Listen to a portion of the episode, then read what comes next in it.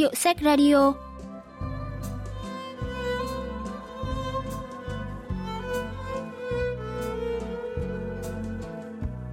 Thanh Tâm xin chào quý vị và các bạn.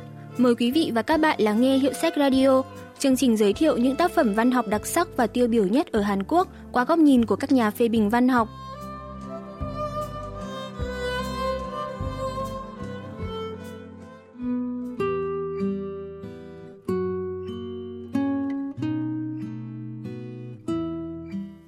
Tôi buồn cả ngày vì đã cãi nhau với vợ vào buổi sáng. Vợ tôi là y tá. Năm sau cô ấy được nghỉ thai sản. Cô đã phải chờ tới 4 năm mới tới lượt, nên bằng mọi giá năm nay phải có thai. Tuy không nói nhưng tôi biết vợ rất mong chờ đến lượt nghỉ này. Tôi thì thấy khó chịu vì việc có bầu đâu phải thi Olympic đâu. Nghe vậy, vợ nội giận vì thấy tôi không chịu hiểu. Chuyện ngắn xếp là ác quỷ trích trong tập truyện xuất bản năm 2019 của nhà văn Im Song Sun kể về một cặp vợ chồng đang dự định sinh con. Cả nhà nội và ngoại đều không thể hỗ trợ việc chăm cháu, mà một trong hai vợ chồng cũng không thể bỏ việc. Nhà nước tất nhiên có chính sách nghỉ thai sản, nhưng trên thực tế thì việc có sử dụng được chế độ đó không thì lại là chuyện khác. Thêm cái khó nữa là người chồng lại chuyển chỗ làm chưa được bao lâu. Công ty anh chuyên làm các dự án xã hội mà, chẳng lẽ nơi làm việc tốt như vậy lại khó chịu với người xin nghỉ phép chăm con? Công ty của người chồng là nơi chuyên giới thiệu những đối tượng chương trình phù hợp cho tư nhân hay doanh nghiệp muốn đầu tư vào các dự án phúc lợi xã hội. Để anh hỏi sếp. Thực sự người chồng vẫn chưa biết được sếp mình là người như thế nào, vì ông luôn giữ nguyên một vẻ mặt, lại hay đi ra ngoài làm việc nên cơ hội chạm mặt cũng hiếm. Anh cố đến sớm hơn mọi ngày để gặp sếp, vì ông lúc nào cũng đến sớm hơn khoảng một tiếng so với quy định. Hồi hộp gõ cửa nhưng không thấy phản ứng gì. Anh định quay về thì bỗng từ dưới đất bắt đầu tỏa ra mùi lưu huỳnh nồng nặc.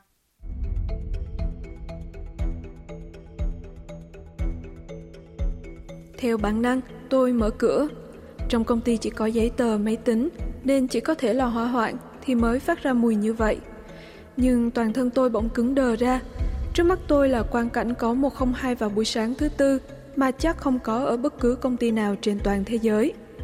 Khói lưu huỳnh bay là là khắp phòng. Trên sàn có một vòng tròn ma pháp, được rải bằng bột trắng có vẻ như là muối. Trong vòng tròn ấy, sếp đang ngồi xổm giống hệt tư thế của nhân vật đang vượt không gian và thời gian bằng cỗ máy thời gian trong phim Kẻ hủy diệt. Quanh vòng tròn còn có năm cây nến đỏ rất to, đang cháy rừng rực. Phòng làm việc của sếp mà nhìn hệt như trường quay phim huyền bí vậy. Giám đốc ơi! Lúc này, sếp vẫn ngồi trong vòng tròn ma pháp mới quay đầu lại.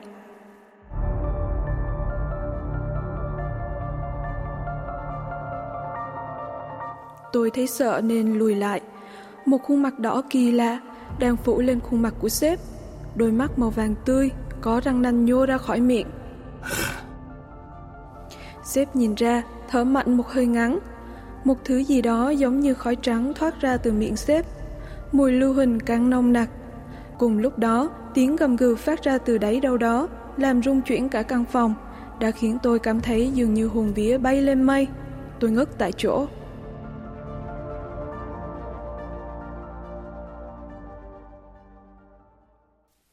Trưởng phòng Du, anh dậy đi, anh có sao không? Đã tỉnh chưa? Khi tỉnh lại thì anh thấy mình đang nằm ở hành lang trước phòng giám đốc, còn sếp thì đang nhìn anh với vẻ mặt lo lắng. Khi nhìn vào trong phòng giám đốc, anh không còn thấy khói lưu huỳnh, cũng không có vòng tròn ma pháp bằng muối. Tôi thấy tiếng gõ cửa, mở ra thì thấy anh tự nhiên ngất ngay trước cửa. Lò quá! Lúc nãy... Anh không dám kể những gì vừa chứng kiến vì sợ sẽ bị đánh giá là ăn nói luyên thuyên. Sếp muốn đưa anh đi bệnh viện, nhưng anh nói sẽ ghé qua bệnh viện vợ đang làm sau giờ tan tầm rồi về lại bàn làm việc. Cả ngày hôm đó, anh không thể tập trung vào công việc.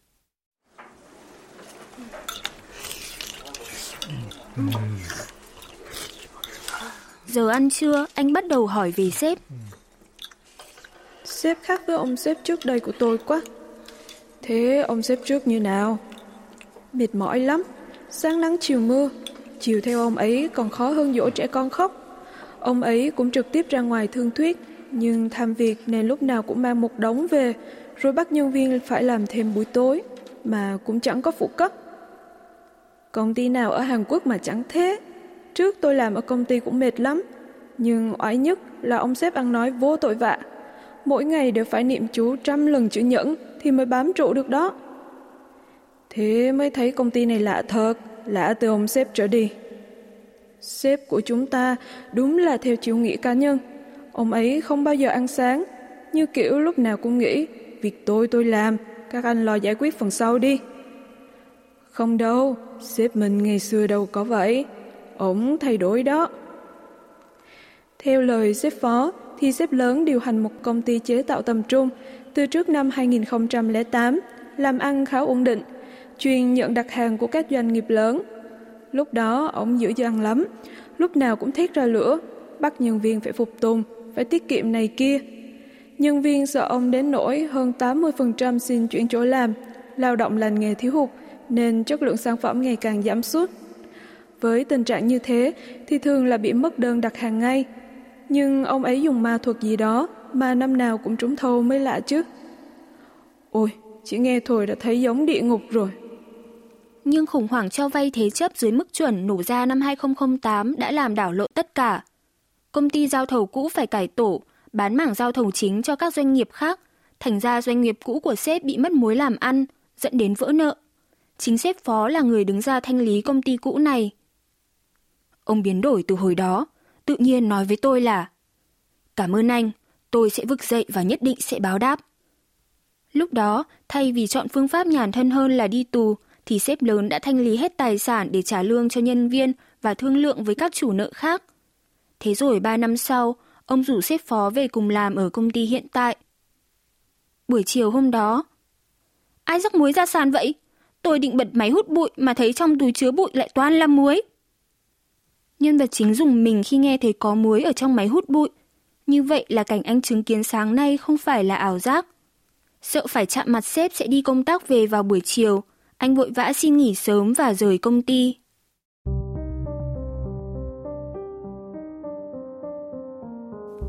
Những cảnh mà tôi nhìn thấy rốt cuộc là gì?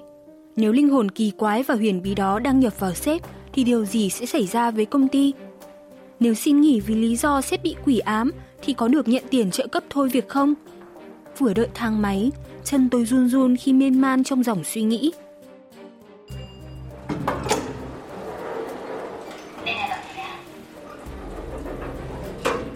Cậu đi đâu vậy? Sếp đang ở trong thang máy, đúng chỗ tôi đang đợi. Dạ, em xin nghỉ sớm để đến bệnh viện. Cậu không có xe đúng không? Để tôi chở đi. Thôi ạ, em đi taxi được rồi ạ. Làm lãnh đạo là phải chăm lo cho nhân viên. Cậu đừng do dự nữa. Lên xe đi. Từ chối thịnh tình của cấp trên là không đúng đâu.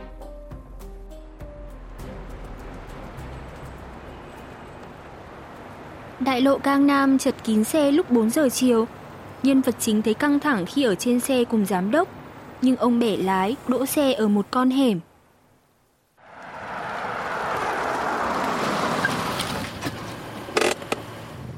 Sao? Cậu thấy không khỏe à? Cũng không phải như vậy, vì em không biết chuyện gì đang xảy ra nên thấy bối rối quá. Cậu nhìn thấy tới đâu rồi? Có vòng tròn bằng muối, những cây nến to, mùi lưu huỳnh, đôi mắt màu vàng. Nó không kỳ dị như cậu nghĩ đâu, để tôi giải thích.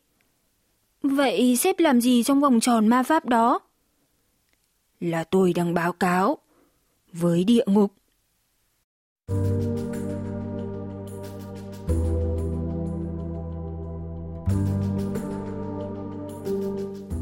Sếp kể là 30 năm trước, ông đã bán linh hồn cho quỷ để đổi lấy điều kiện là sẽ trở thành người giàu có trong vòng 20 năm. Sau khi hết hạn hợp đồng, đến năm 2009 thì linh hồn ông bị lôi xuống địa ngục. Thể xác thì bị đội quân quỷ quản lý ông lấy đi. Nghe kể thì thấy trùng khớp với thời gian mọi người nói sẽ bắt đầu thay đổi. Hóa ra ông giám đốc lịch thiệp tài năng thực ra là quỷ, cũng giống như một dạng được đặc phái từ địa ngục. Nhà phê bình văn học Tròn Sâu Yong bình luận về chi tiết này.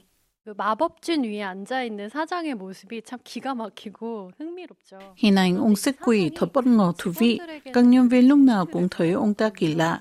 Ông lại đi làm xóm, không xét nét nhân viên, cũng không buông lời cai nghiện hay hành xử theo kiểu bị cảm xúc cá nhân chi phối. Nhân viên thì cũng nhận, công ty chúng ta thật khác với các công ty thông thường ở Hàn Quốc. Thì ra công ty Joseph là người bình thường điều hành lại khác nghề hơn công ty của sếp quỷ. Đây là chi tiết trong biến môi trường và văn hóa độc tài trong những công ty Hàn Quốc ngoài đời thực. 그러니까 현실 세계의 이 권위주의적인 조직 문화와 환경을 아주 재미있게 풍자를 하고 있습니다. Nhưng lạ nhất là quỷ lại lên hạ giới để giới thiệu dự án từ thiện. Khi chết, linh hồn của con người sẽ bị thiêu rụi bởi chính những tội lỗi mà họ đã phạm phải. Kinh Thánh mô tả nỗi khổ này giống như đang phải chịu đựng lửa địa ngục. Nhưng ai cũng nói là con người sẽ bị quỷ kéo xuống địa ngục để chịu hình phạt đau khổ. Thế giới của chúng tôi là một thế giới không có khối lượng. Nói một cách vật lý, đó là một thế giới không thể lưu trữ năng lượng. Tuy nhiên, linh hồn con người thuộc về cả thế giới tinh thần lẫn vật chất. Vì vậy, 21 gram linh hồn con người, đặc biệt là linh hồn đang bị thiêu đốt vì tội lỗi, sẽ trở thành nguồn năng lượng rất tốt cho chúng tôi.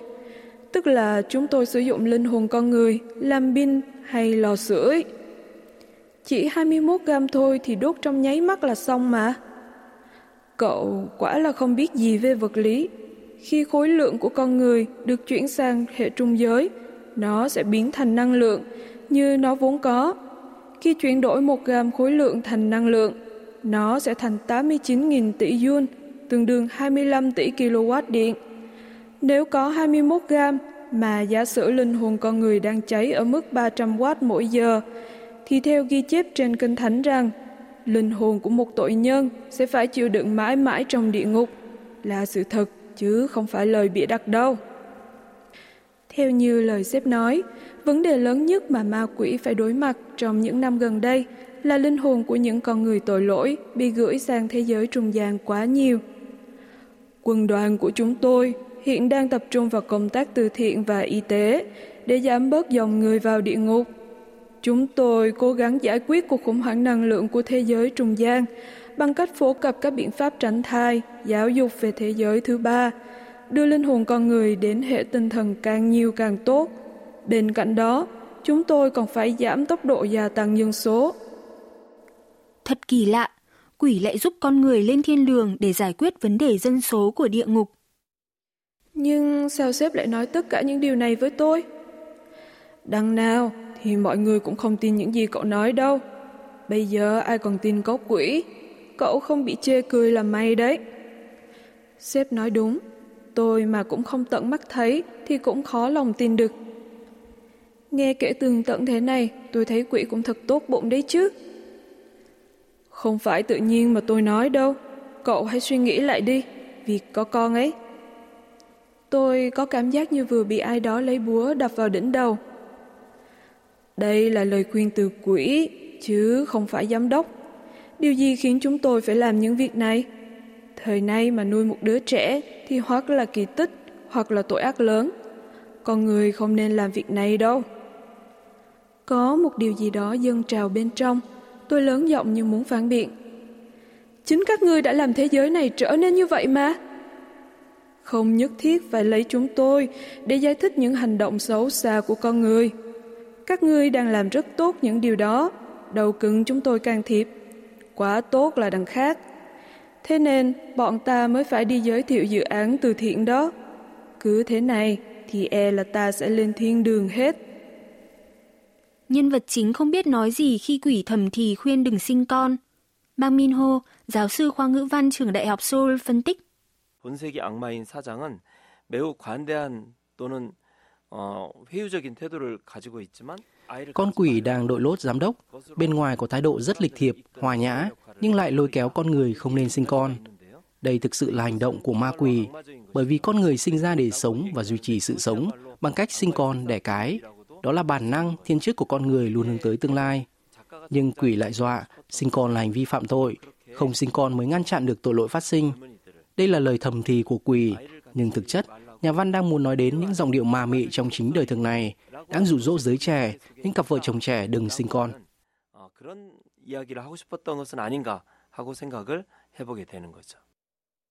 Thấy vẻ mặt của chồng sau khi tan ca, Vợ không hỏi cũng đoán biết được tình hình nên tiến lại ôm chồng. Không sao đâu, rồi sẽ có cách thôi. Thế giới này rộng thế, chẳng lẽ lại không có chỗ để mình sinh con hay sao anh? Giọng nói ấm áp của vợ khiến anh trào nước mắt. Trời gần về sáng, anh tỉnh giấc. Thương người vợ đang ngủ nên kéo cô vào lòng.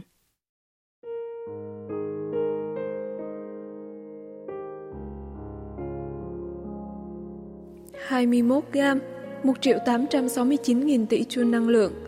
Đó là một con số xa vời, thậm chí không thể ước tính. Khi nghĩ rằng có 21 gam linh hồn khác sẽ tìm đến chúng tôi, tôi cảm thấy những gì mình đang cố gắng làm thật đáng sợ và to lớn nhường nào. Tôi ôm vợ chặt hơn, cô ấy khẽ cựa mình. Có thể chúng tôi cần một phép màu như sếp hay con quỷ kia đã nói.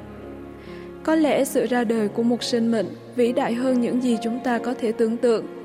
Đó sẽ là một món quà thực kỳ diệu và choáng ngợp với chúng tôi, những con người bình thường và thiếu hiểu biết.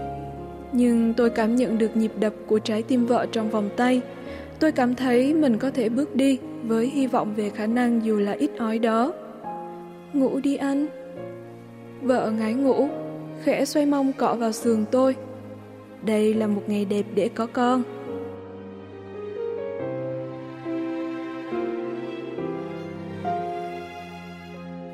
Nhà phê bình văn học Tròn Sâu Yong bình luận về chi tiết cuối truyện. 이 악마 사장은 사실 주인공을 만류해서 인구를 줄여보려고 인간의 영혼에 관한 Con quỷ đã viện đến linh hồn của con người nhằm mục tiêu ngăn cản nhân vật chính để con giảm bớt dân số. Nhưng anh lại tìm thấy động lực qua câu chuyện đó. Có những ngày ta phải vật lộn với cuộc sống, đôi khi từ hồi không biết mình đang sống vì điều gì. Có những lúc sự tồn tại của chúng ta nhỏ bé như quỷ nối là thực sự chỉ nặng 21 gram. Nhưng linh hồn của ta và cả sinh mệnh mới mà chúng ta sắp sinh ra cũng sở hữu nguồn năng lượng tương tự. Vì vậy, nhân vật chính quyết định tin vào điều kỳ diệu cho dù có con là một phép màu. Không biết là nhân vật chính sẽ thua hay thắng quỷ, nhưng đây là quyết định tuyệt vời giúp cuộc sống của chúng ta luôn tiến về phía trước, cho dù cuộc sống hiện tại có khó khăn và đầy thử thách đến đâu. 나아가게 하는 것은 언제나 뭔가 대단한 일이 아니라 그런 신락 같은 희망이 아닐까 싶습니다.